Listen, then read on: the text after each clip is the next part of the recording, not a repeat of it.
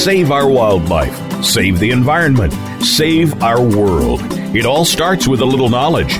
Welcome to Our Wild World with Ellie Weiss. There is so much that's being done and can be done with help from specialists and marginalized community groups to you. We'll discuss the future of Africa, the wildlife, and the people, and show you how it affects the entire planet. Now, here is Ellie Weiss from the WildiZe Foundation. Good morning and welcome to Our Wild World. Over previous episodes, we've discussed the economic impacts of persistent growth models' effects on conservation, that we have long overshot sustainability due to our ever-increasing demands upon our planet's resources. Today, with my guest Bill Clark, we're discussing a whole other unsustainable economic driver, the illegal trade and trafficking of live wildlife, and specifically what happens to these live animals confiscated outside their country of origin. Bill Clark is a wildlife program specialist with Animal Welfare Institute. Recently retired from, retired from Interpol, Bill worked in wildlife law enforcement for twenty-three years. He holds a P H D in echoethology, which is the study of wild animals' behavior in relation to its habitat. And at present, he is co-chair with a Swiss colleague of the CITES Working Group on Disposal of Conf- Confiscated Specimens. Today, we're going to learn from the CITES regulations to international ports and customs services to law enforcement, what happens to these seized animals? Why and where do they go? And what laws are in place nationally and internationally to deal with this ever-increasing problem and its impacts on the wild and the animals? Welcome, Bill. Thank you. It's a pleasure to have you here today. Uh, you're quite versed on this subject, so uh, why don't we begin with you telling us just a little bit about yourself, how you got involved in your passion and became a, a member of CITES and uh, law enforcement, and um, what you're doing. Sure. Uh, I was born in probably the least likely place in the world to be get a good start with wildlife, and that was the South Bronx in New York. Um, only wildlife there were some refugee pigeons uh, and occasional sparrows. Um, but my my parents divorced, and custody had me bouncing between the Bronx and Newtown, Connecticut. Um, and I grew up mostly in Newtown. Uh, and in that town, back in the nineteen fifties, um, there was a law that, uh, hunting laws, Um, that said uh, in the springtime, uh, the only animals that could be hunted were uh, classified as vermin. And I was just an impressionable teenager at the time. Uh, and I had, there was a judge, a municipal judge in town. He went out hunting in the springtime and he shot some vermin. Turned out to be a fox, and it was a mother fox's. And he just orphaned three three young kits. And he couldn't kill them, so he scooped them up and gave them to a high school teacher. The teacher didn't really know what to do with them after a few days, so he gave one of them to me. So I raised a fox when I was maybe fifteen years old. Um, there were no laws back in the fifties saying uh, uh, private people could or couldn't do that sort of thing, and there were vermin anyway. Uh, so I, I passed the next um, three years uh, in the company of a fox. A red fox. Uh, I called it Khrushchev because she was red, and Khrushchev was the biggest red I knew of back then. Uh, but I took her out, and we became very good friends. And I, I really mean that, that we came to understand each other. We'd go off together. Um, she was hand-reared from very small. I could hold her in one hand very easily. And we're constant companions, so we'd go off in the woods. No leash or anything like that necessary. We just run together. And she always stayed around the house. And, well, she stayed around because she'd have supper in the evening. So if she ran off for a few hours, she'd be back. Uh, but she sensitized me to wildlife. And I learned I learned an enormous amount about wild animals um, just from, from being with a fox that could not benefit from being reared by her own mother. So that was my... My first, it, it gave me a certain sensitivity um, of another life that that had a mind of its own, Um, not, you know, we had dogs and cats all the time, but they were pretty much attuned to human ways, but the fox wasn't. The fox had her own ways. Uh, and that sensitized me. I subsequently, after when I turned eighteen, I went into the Marine Corps and got a nice free ticket going to Southeast Asia for a year and a half. Came back from there thinking people should solve their problems uh, in a uh, in a more benevolent manner than shooting each other. Um, so I thought I'd become a lawyer and and solve things amicably. But I, after after law school, I, I didn't like being a lawyer. I, I didn't want to get into that profession. I shifted, started studying biology, and that's that was my my true love. I, I wanted to learn more and more. I found myself enthusiastic. Even in law school, I went in San Francisco. I volunteered on the weekends to help rescue seabirds that were uh, caught in the in the oil um, from in the South Bay, South San Francisco Bay area, the refineries. We went out in boats and that. So I sort of grew from there. Um, fast forward a decade or so, uh, nineteen eighty, a fellow named Avram Yoffe, who is the Director General of the Nature Reserves Authority in Israel, who I've been helping at the time.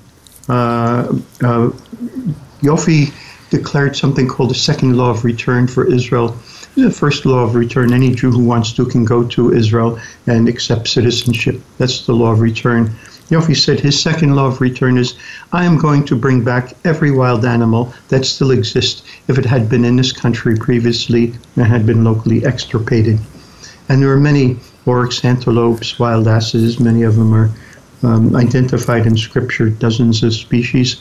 And he asked me to uh, lend a hand, especially since I was in the U S, and we started getting oryxes from zoos out in California and Arizona and brought them back to Israel. Then eventually in nineteen eighty, he asked me to uh, manage the reserve where it was being done. So I had a real job with um, really every day from sunrise to sunset among many animals and being responsible for their care and protection, that sort of thing. So they got me on it. And then CITES came along because I'm from the States, so I I can speak English rather well, which is better than most people in Israel who are born with Hebrew and um, don't have English as an, a native language.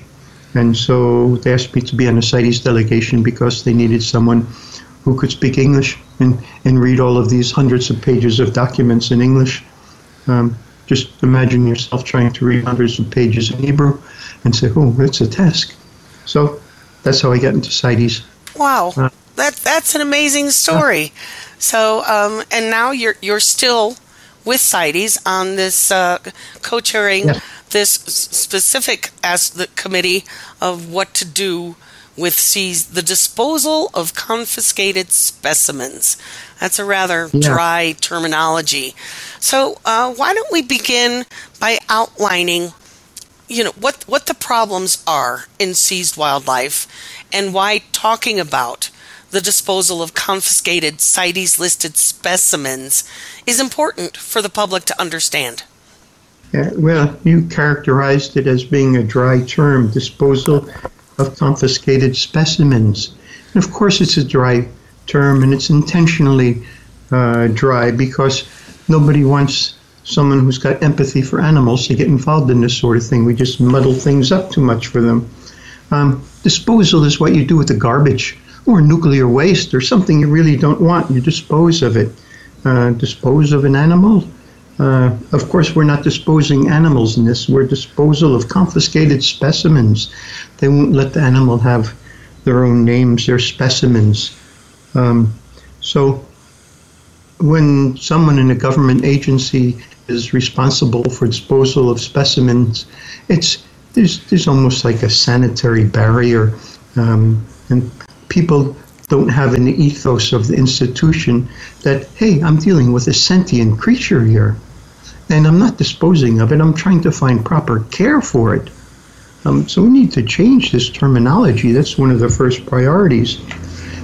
But there are many problems. Uh, and CITES sent out a questionnaire to all of its member countries. one hundred eighty-two countries, one hundred eighty-three, pardon, received this questionnaire. uh, about what, what should be done with confiscated animals, or what should we do about the disposal of confiscated specimens, to be more correct. Uh, only fifty-eight responded. That's, that's just about one-third of the countries. Um, two-thirds of the countries didn't even bother to respond to the questionnaire circulated by the Secretariat. That, that identifies part of the problem. Then when I looked at, well, who did respond, we find out the good responding countries, the ones who take care of the animals they confiscate, rather well on a comparative basis. The Americans and the Europeans and other developed countries, and a, a few of the developing countries. But usually these are countries that had, had good policies in place and are quite responsible when they seize an animal and they put it into a proper facility. Um, two-thirds of the countries that didn't respond don't have very good policies, and that seems to be where the big problem is. We don't have information of where the most profound concern should lie, because the countries where these events happen are not responsive right now. They need to be. And usually they're um, on the the poorer side. So yeah. They already have difficulty with, let's say, a national budget and, and government funds to care for these aspects of seizure. Absolutely. I think a lot of countries didn't respond because they're embarrassed. Um, how can I fill in this response here and say, well, we really don't do anything. We we can't. We don't have the resources. We don't this, that, and something else. Um, I anticipate there's at least one hundred thousand live animals that are seized every year. And that's a very conservative figure from facts that are reported. Um, unreported, I'm, I'm guessing the figure is going to approach close to a million. Um, and these are lives, individual lives. Uh, this this is amazing. Uh, what what are the most uh, common tra- uh, traded and seized animals? Oh, well, sometimes it's just fish, tropical fish. Um, they go in pretty big numbers. Birds, of course, parrots, African gray parrots have been um, seized in large numbers. Um, there are little capuchin monkeys and all sorts of pangolins are going to Asia, live ones, because they like to keep them alive before slaughtering them for their scales. Um, it's I don't have this data in front of me right now, but I do know that it's it's very broad. There's chameleons and uh, snakes. Some people want to keep boa constrictors, um, mammals. Some people keep privately keep wolves, tigers, even. Um, it, it, it's as as varied as as nature is varied. So it's a huge problem, and my guess is most of these species that are confiscated, they're ending up either on the black market because someone has ordered them, or ending up in the the pet trade or private hands? These are concerns for certain. Um, earlier I mentioned that a lot of countries are too poor to um, to respond to the requirements of CITES. They don't have budget for it. Keep in mind it costs quite a bit of money to create a rescue center, uh, provide nutrition. I had a friend um, in in Hungary. She was the, and Hungary's a, a European country, um, reasonably well developed, maybe not like Germany or England or France, but still European, and had some resources. But she, there was a, a consignment sent from Mongolia of one hundred wolves a few years ago. Uh, came overland, no CITES permits or anything. Uh, twelve of the animals died along the way just from neglect and, and bad nutrition. Um, eighty-eight of them arrived alive and hungry, and uh, she seized them immediately. Um, then she said, "Oi, what am I going to do with them? I have to feed eighty-eight growing wolves every day, and I have to house them somehow and I have to care for them. I don't have the budget for it." They, even a country like, yes, of course, there's eighty-eight stomachs to fill uh, daily. Uh, she called me and we we solved the problem with, with generous N G Os.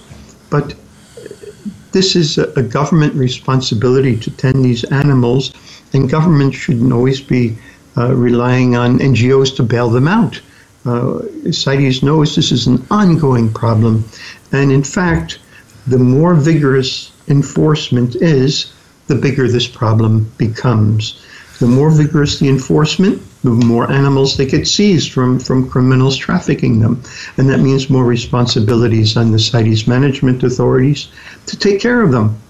Uh, so some management authorities say, well, maybe we don't enforce the convention so well because we're just going to saddle ourselves with a lot of financial responsibilities that we don't have budget for. So you mentioned, we talked earlier about this dry language and, you know, the, the, the title of the committee itself, Disposal of mm-hmm. Specimens. So that's a mindset, and um, of a CITES mindset of looking at species as specimen specimens. So um, how do we go about changing this mindset and the attitudes of the countries and the delegates at CITES itself? Well, the first step is, while I'm chairing this group, I'm proposing that we, we change the name of the group, and instead of disposal, we, we'll find something a bit more benevolent. And also with specimens, they're going to be animals, plants and animals, CITES covers. And we there are many, any number of words, care of these animals, placement of them. Uh, I sort of like nurturing, uh, in which it, there's a play on the Uh, nature and nurture, put them in the wild, nature, or keep them captive but take good care, nurture um, approach. But uh, whatever is chosen, ultimately, we need to change the language, because language influences the way people think. And you see something on the title of a document that's already telling you something about the, the psychology of those who wrote it and their intentions. And we need to, to sort that out. Um, but there's also, the, as I mentioned earlier, there's no budget. So we also have to address something much more profound, and that's money. A big pot of money is necessary to to pursue uh, meaningful reforms. Well, this is this is fascinating, and we're going to dig a bit deeper into this as we move forward. But right now, we're going to step away for a short break.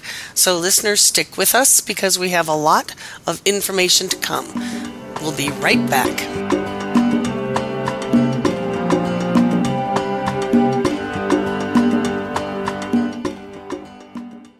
Wildlife. No wild, no life. Big, scary, beautiful. Predators are in danger. Without them, our rivers dry up. Our forests don't grow. Our communities go hungry. Our biodiversity crumbles. Wildlife drives our planet's ecosystems. The Wild Effect. It's in our hands. Ellie founded WildiZe Foundation because she loves Africa and to remind us that there are more harmonious and less destructive ways to live on our planet. She does this so we may be able to look inside ourselves and understand the deeper partnerships that connect us all, and to take responsibility for our lives and our Earth. Africa is one of our last remaining wild places and the origins of humanity. It is irreplaceable. Africa is at a crossroads, on the brink of possibilities. We can choose to let its wildlife be lost forever, or we can help save it. In Africa, it is still possible to make a difference. Visit us at w w w dot wild eyes dot org to learn how you can make a difference. We only have one Earth. If we don't care, who will? W I L D I Z E dot O R G. Streaming live. The leader in Internet Talk Radio. voice america dot com.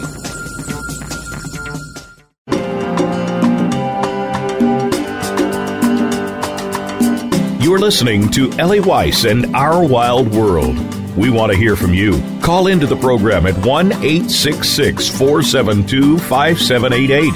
That's one eight six six, four seven two, five seven eight eight. If you'd rather send us an email, please send it to wildeyes at wildeyes dot org. That's W I L D I Z E at W I L D I Z E dot O R G. Now, back to our wild world. And welcome back. This is Ellie. You're listening to Our Wild World and my guest, Bill Clark.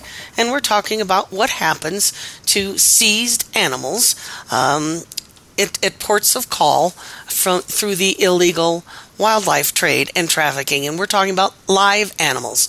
And Bill is with CITES, and there's rather dry language. They call it the disposal of specimens.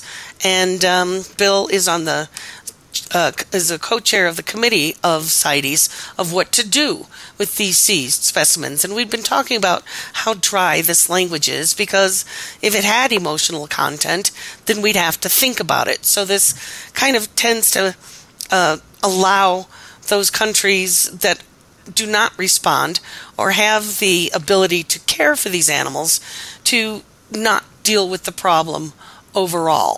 So it's kind of a wordsmithing Uh, part. So, Bill, tell us a little bit more on why this is such a key factor and how it leads to having to raise the money to care for these animals in lesser developed countries.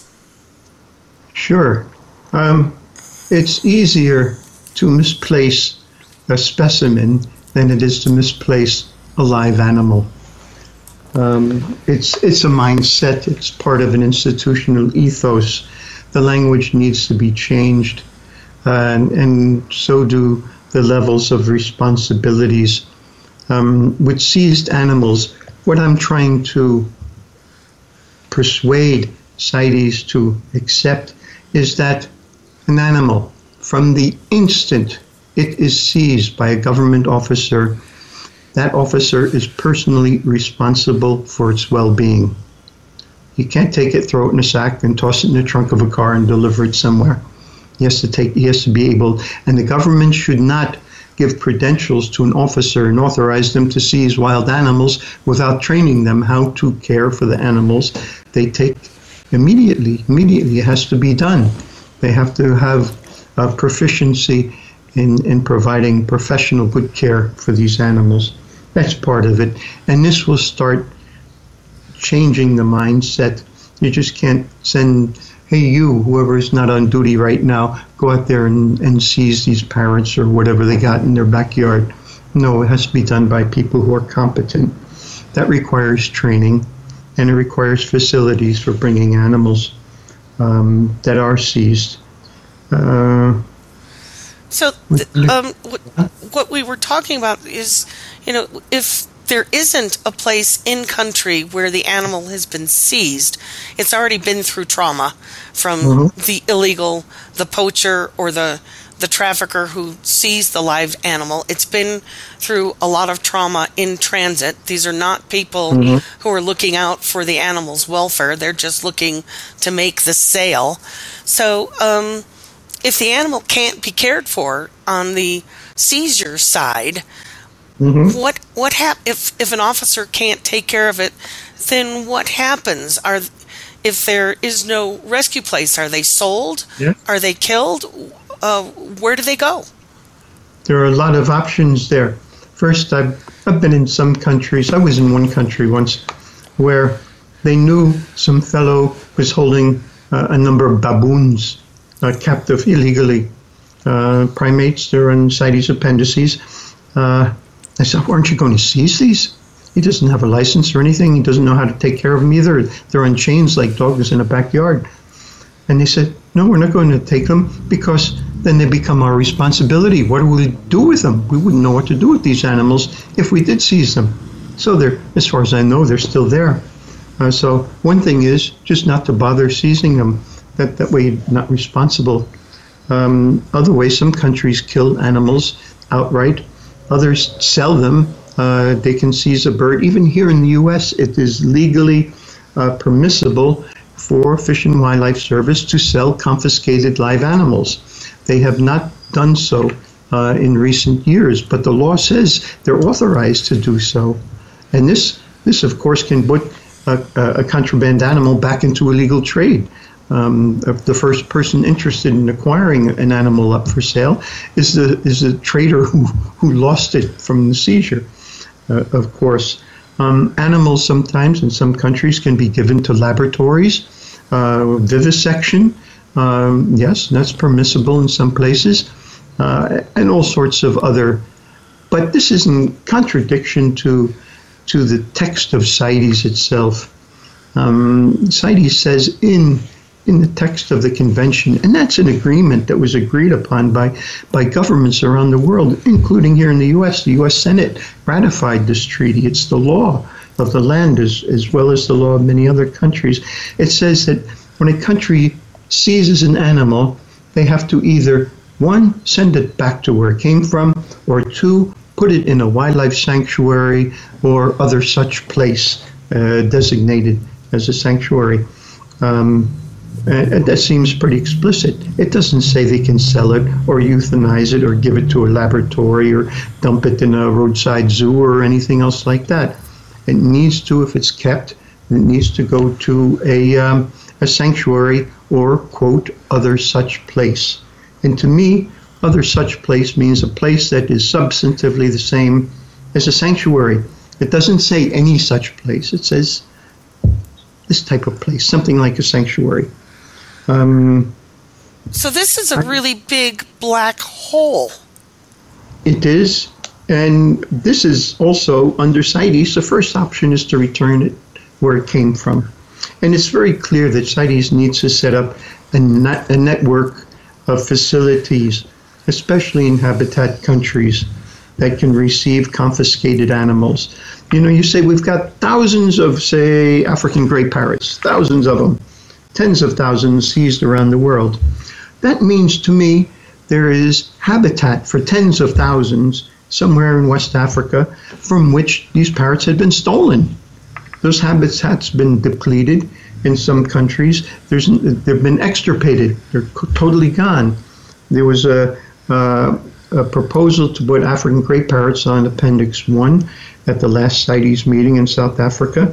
A lot of documentation revealed that there's enormous tracts of empty habitat. The parrots aren't there anymore, or if there are, it's just a handful of them. The population's been badly depleted. Ghana has perhaps as much as ninety-nine percent depletion rate of African gray parrots. So there's a place to put them. Why don't we, if when they get seized, pack them up and put them back where they belong? There are a number of concerns about that, and some people have been using these concerns to try to resist this sort of reform. And they're saying, oh, we don't know if the animal got sick along the way and it's going to pick up a disease and bring it back to the African habitat and spread it everywhere and cause an epidemic. Well, modern veterinary science has a way of dealing with that, with, with quarantines and screenings and that, and we can pick out the animals that are are are ill or have some disease. But on the other hand, you can look around at some of these um, caged populations, uh, captive population of seized African greys, and they're perfectly healthy. They've been sitting there for years in cages and aviaries. Um, they should be back in their own habitats. And, and I'm, I'm trying to push in that direction. And not only African greys, but all sorts of other animals, whether they're just little chameleons or or larger primates or anything like that. If they're seized in significant numbers, means there must be significant habitat that has been vacated and can be repopulated. Um, the one concern in the habitats is that they have to be, the security has to improve so the poacher doesn't come around and collect them a second time and, and re-export them, but that can be addressed um, if, if there's money to do it. And, and that's so much of it depends on money. Um, it, so it let, let, let's talk about that. I mean, it does seem to come down to money, and political will, and being able to create a scenario that deals with this black hole of a problem. So, um, you know, you, you had said, you know, this questionnaire that was sent out, and many of the respondents said they just don't have the budget to care for them. And you have an idea of how this could be done under uh, the U N and CITES itself, mm-hmm. to create a a response. Tell us about that. Yeah, sure. Um, CITES is a Convention on International Trade in Endangered Species um, of Wild Flora and Fauna, for the full title. Um, it's a U N agency. The employees are all U N employees. It was set up under UNEP, the United Nations Environment Program. So it's a U N facility. Here in the U S, there are dozens of, of charities that are uh, dedicated to specific uh, U N projects. Uh, there are charitable foundations uh, for U N H C R, the High Commission on Refugees, UNEP, the Environment Program, uh, World Food Program, World, World Health Organization, U N O D C, that's Office of Drugs and Crime, uh, UNRWA, the U N uh, Relief Works Agency, and many other U N agencies. They're all doing excellent work. They're doing fine work, bringing relief and succor to people who are in desperate need because of famine, uh, drought, poverty, epidemics. Remember the Ebola epidemic in uh, West Africa a couple of years ago? A lot of U N uh, uh, support went in there and helped clear up these things and, and resolve problems. But there's nothing for, for nature and wildlife, so I think there should might be another agency created to um, uh, address these problems. Uh, UNICEF, we're all familiar with, the, the, the U N uh, fund for, um, for children. Uh, UNICEF holds uh, um, I R S code five oh one c three status. This is uh, UNICEF U S A. And they have a very sophisticated program that includes uh, corporate supports and special events and bequests and legacies and direct mailing campaigns and major gifts and corporate support, the whole works. Anyway, in two thousand sixteen, UNICEF U S A uh, uh, raised five hundred sixty-four million, one hundred forty-six thousand, one hundred sixteen dollars. Pardon me. That's more than five hundred million dollars they raised, and it's going for a wonderful cause to help millions and millions of children um, in, in, in remote areas where there is desperate need. But golly, I think we can knock on the doors of some places, the U N Foundation itself in New York, and say, how do you do it? How do you set something up like this? Will you help us set something up for, for wildlife to protect nature and get something going that way? And with this sort of resource, we can start building um, facilities both in countries that seize animals and, more importantly, in countries, habitat countries, where seized animals should be returned. We just need to identify the ten or twenty species that are most commonly in, in illegal trade. Say, where do these animals come from? Let's build a halfway house in each of those countries to receive seized animals, screen them, make sure veterinary concerns are all tended, um, quarantine them if necessary, preferably in the habitat country, and then, as conditions warrant, release them back into the vacated habitats that they were stolen from. And and I think if there's a good budget, an ongoing budget from a, a uh, functioning foundation in the U S, it, it can be possible, and we can solve this problem. Um, and that will improve things, because when we have such a thing, the law enforcement agencies, which today are so hesitant to seize animals because they don't know what to do with them when they do seize them, now they'll have a, something to do. Oh, we can send it here. Okay, well, let's go seize those baboons that this jerk has had in his backyard for the last six years. Yeah, we can do that, and many other things. It would motivate a lot of people Um, to do their jobs. The law is already on their sides. It's just they don't have the bankroll on their sides. This is a, a big idea. So, and I think uh, in these days, uh, the shift has gone very much toward animal well-being and animal welfare. So I think it's certainly possible to get the public involved, and as like UNICEF or Um, any of the other organizations that provide relief for people, uh, that we can provide some sort of avenues uh, throughout the world to provide relief for these traumatized, seized animals until they can be repatriated to the country they came from. And we're going to talk about this a little bit more. So stick with us, and we will be right back.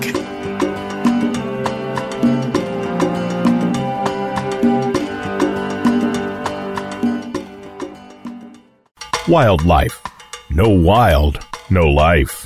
Big, scary, beautiful. Predators are in danger. Without them, our rivers dry up. Our forests don't grow. Our communities go hungry. Our biodiversity crumbles. Wildlife drives our planet's ecosystems. The Wild Effect.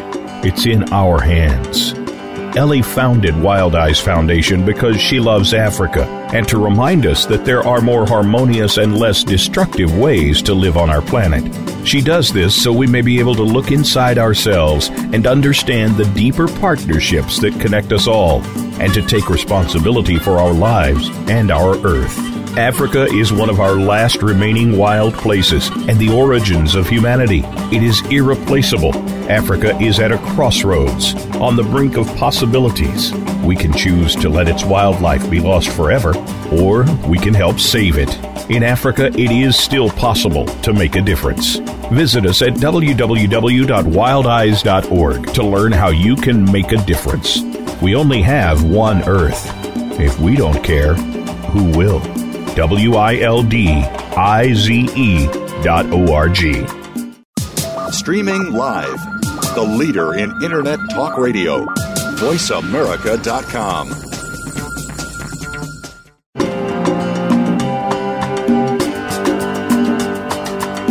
You're listening to Ellie Weiss and Our Wild World. We want to hear from you. Call into the program at one eight six six, four seven two, five seven eight eight. That's one eight six six, four seven two, five seven eight eight. If you'd rather send us an email, please send it to wildize at wildize dot org. That's W I L D I Z E at W I L D I Z E dot O R G. Now, back to our wild world. And welcome back. You're listening to Our Wild World and my guest, Bill Clark. And we've been talking about what can be done about this rather large problem of seized wildlife uh, that is caught in the middle through wildlife trafficking and the illegal wildlife crime and pet trade and exotics. And they have no place to go because so many countries are unwilling to face this aspect, and with the ch- shift now of so many people being more aware of the sentience of non-human beings and animal well-being and animal welfare, and your idea of creating a governmental N G O with the support of other non-gun- non-governmental private foundations and charities that we could set up under U N E P and under CITES, a sub-charity with five oh one c three uh, designation. So when the money starts coming in, how would we, how would this charity work, and how would we make this happen? Sure. Um, well, everything needs to start with a seed. Uh, so we're looking Look for seed money first. That, in my thinking, we should employ um, an animal welfare professional at the CITES Secretariat, say on a three-year contract. That person should be responsible for two things. One, they'd be responsible for just coming to grips with the welfare issues uh, facing CITES, uh, and two, Uh, start looking to create a foundation that would support CITES, uh, especially its welfare uh, uh, responsibilities. Uh, so getting that person in place and giving them three years to get things rolling, that would be uh, a first priority in my mind. And I'm hoping that at the Standing Committee meeting, uh, the CITES Standing Committee meeting in October, to broach this subject and test the waters to see if if they'll support this proposal, and then bring it to the, the main meaning of the Conference of the Parties, which will be uh, a year from now in Sri Lanka. Uh, that would be the first step. And then once money becomes available, just start avail- looking through the CITES records. Right now, what are the twenty most common uh, species that are seized live? What's What What are people, parrots or macaws, who knows uh, which one, conners? Um, what are the most common species? And say, okay, where are the habitats they're being taken from?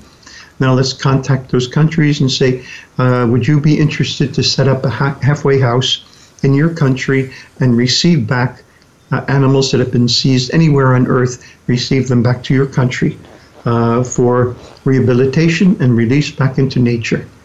Um, that's that's the main thrust of what I'd like to see done.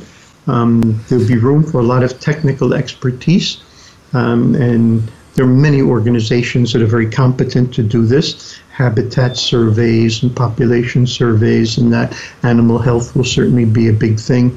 You don't want to release animals into a habitat that is already pretty densely occupied by um, the same species. That will create conflicts. But there are vacated habitats around. They need to be identified. There's a lot of work to do. What is the um, reason, reasonability or possibility of it, uh, uh, maybe a more short-term goal of setting up sanctuary or rescue facilities at the ports where these animals are seized to do the short-term quarantine while Uh, the negotiations are being made, or um, habitat of country of origin is being selected or contacted, because time is pretty much of the essence for these animals. So mm-hmm. It's been seized at a port or an airport, and from that point on, the clock starts running. So it sounds like from that point on, um, at that point, Uh, wildlife officials or customs officials are don't want to deal with it at that immediate point. They sell it, they euthanize it, or they um, trade it back or let it go. Who knows? So would the in your approach to CITES, would that be a part of this solution, is to first off find a way to build a quarantine for these animals? Um, uh, yes and no. Um, yes, of course, in that, as I said earlier, countries need to accept the fact that when they provide credentials to a law enforcement officer, that officer becomes responsible for the well-being of the animal from the instant it is uh, seized from, from smugglers. And this is very, very, very important, because these animals um, have gone through, as you noted earlier, uh, quite a bit of trauma, but more than than might meet the eye. First, they are poached. They're caught usually by using ways that would otherwise be illegal. Uh, bird lime, leg hole traps, any kind of um, catching device that is um, effective. Uh, they're not looking at the humane th- aspect of it. And uh, um, snares are very commonly used. They're they're outlawed almost everywhere, but poachers love to use them. So the animals are traumatized in the poaching process, and then they're delivered, changed from hand to hand to hand until they eventually get to smugglers. Smugglers, they want these animals, live animals, to be unseen, of course, when they're being smuggled. But animals need to breathe. So that means there has to be ventilation holes or something in whatever's hiding them. Um, but it's uh, they need to be kept quiet. The smuggler doesn't want something chirping inside a box or a bag. So they use drugs. They tape their mouths shut. They stuff them in socks. They do all sorts of things that would that are normally prohibited under, say, I A T A regulations. Um, so there, there's layer after layer after layer of trauma to these animals. So when they're finally seized, my golly, this the animal's gone through a terrible ordeal. It needs to be brought promptly. One good um, consideration is that, well, smugglers take animals from habitat countries and bring them to, usually to developed countries. they go to where the money is. They want to sell them at the highest price. And, and you're not going to sell uh, a hyacinth macaw uh, in a developing country for a high price. You need to go to some place that has good cash. And, and there are people willing to pay a lot of money for the bird um, or any other animal. So these are countries that normally can afford to create their own facilities, and most do. If someone smuggles that macaw into New York, Fish and Wildlife Service are very well equipped to handle um, the animal and place it in the facility where it will get uh, veterinary care, good nutrition, it will be checked, this, that. So this is pretty good. Europeans are also excellent with this. So the recipient countries where the animals are going to, for the most part, have good facilities. There can be improvements for certain, but but generally um, they have good facilities. The, the the weakness really is, pardon me for a moment, hmm, the weakness is in the poorer countries, which are usually the habitat countries. They just can't afford, they don't have budget to do it. Uh, I knew one country in Africa where civil servants in the wildlife agency, they just didn't get paid for nine months uh, because they, uh, the government didn't have the money to pay them. Wow. So, and, and par so part of this is incentivizing uh, not only the law enforcement personnel, but the countries that are receiving these mm-hmm. smuggled animals. And um, did I understand you correctly that when you said that uh, the um, law enforcement officer who finds these animals is immediately responsible for them? Do they often take them home and care for them, or put them into a suitable rescue place that they know of?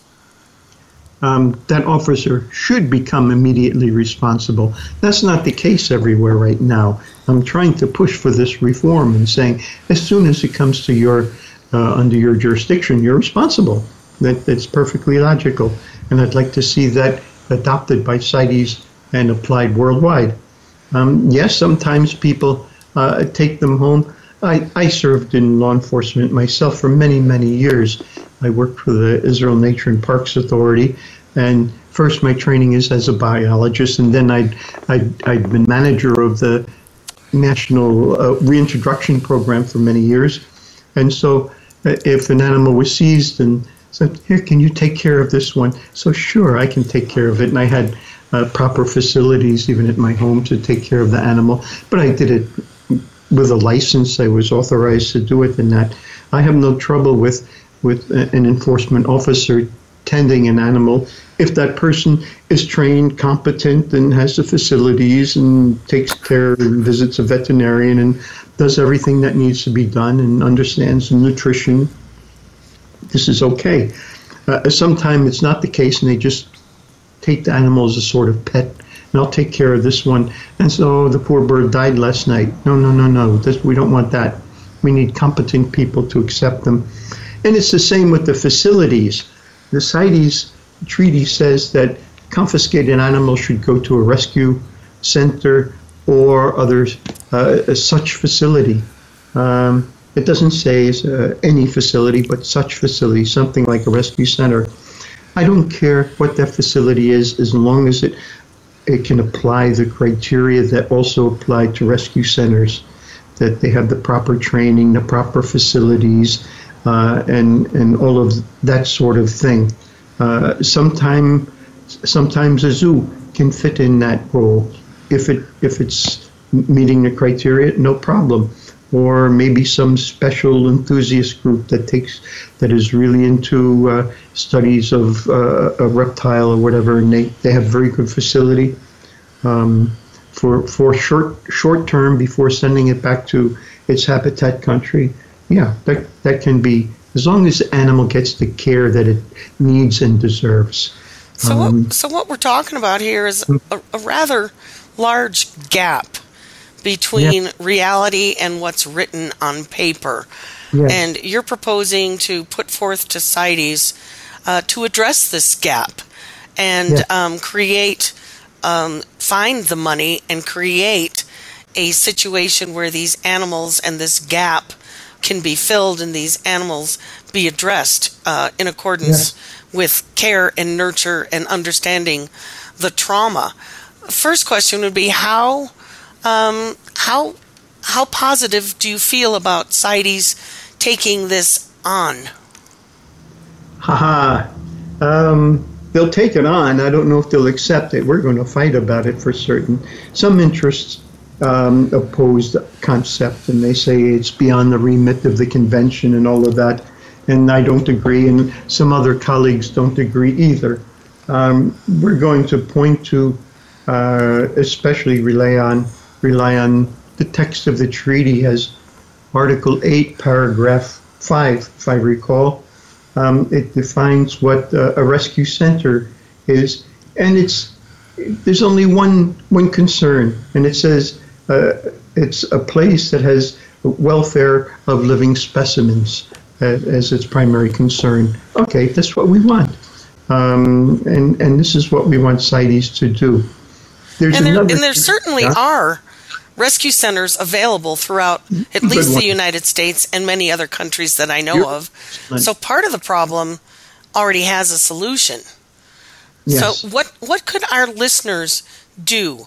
Can we write letters to CITES? Can who would we address oh, our our uh, complaints or our wishes to to support this move? Well, right now the issue is in a Um, political mode. There are working groups discussing it and arguing fine points. I haven't mentioned any particular countries in these groups, but we'll be at it until um, early August, at which time there will be a, um, a proposal sent to the Standing Committee, and the Standing Committee will meet in October. I'll get you a copy of what proposal comes out and what needs to be sorted. Right now, the, the terminology is is not cut into stone yet. So, um, and we have to go through that process. Not everyone agrees with all of this, but I'm going for the maximum. Um, it's also, I think, important to to keep in mind, you know, when countries seize animals and they confiscate them, and that animal, by the law of confiscation, becomes the property of the country that confiscates it. You know, if the U S confiscates something coming into the port of Baltimore or Philadelphia, that property becomes uh, the property of the United States government. I'm not so certain that this really should apply to wild animals. Wildlife uh, in almost all countries of the earth is considered to be a natural resource or national heritage. In either case, it's entrusted to the government of the habitat country to to uh, manage, to take care of. A poacher is essentially a thief, and if he gives it to a smuggler and takes it out of the country, say uh, we're talking about gray parrot. Say gray parrot comes to the U S and gets seized by Uh, customs somewhere um, and gets confiscated. Does that gray parrot then become the property of the United States? I'm I'm not certain about the ownership, and we're we're arguing over this too. I think it's still owned by the country where it was hatched, uh, wherever in West Africa, and the U S doesn't own it. Uh, and in fact, if the U S takes it, or any country uh, confiscates an animal and sells it, puts it back into trade, which is legal under U S law, it's really like selling stolen property, isn't it? Yeah. That's stolen from someone else, uh, and, and shouldn't be permitted. Um, habitat countries retain certain, to my mind, legal, and it's international law, and international law is very soft. You know, it's not, international law is not passed by um, a legislature such as the U S Congress. Um, but it's an agreement among sovereign nations, so it's very difficult to enforce. But nevertheless, selling someone else's property is illegal in almost all countries. If someone steals my car from my driveway and drives it even to Canada and they seize it there, can the Canadian government say, oh, this is Canadian property, and sell it off? Uh, I don't think so. Uh, I'm still the owner. I have the registration.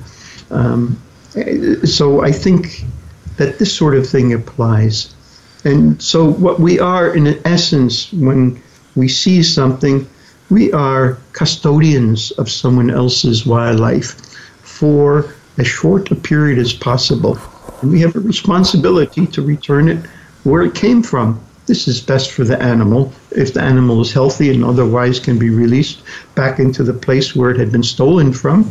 It's our responsibility to give a help.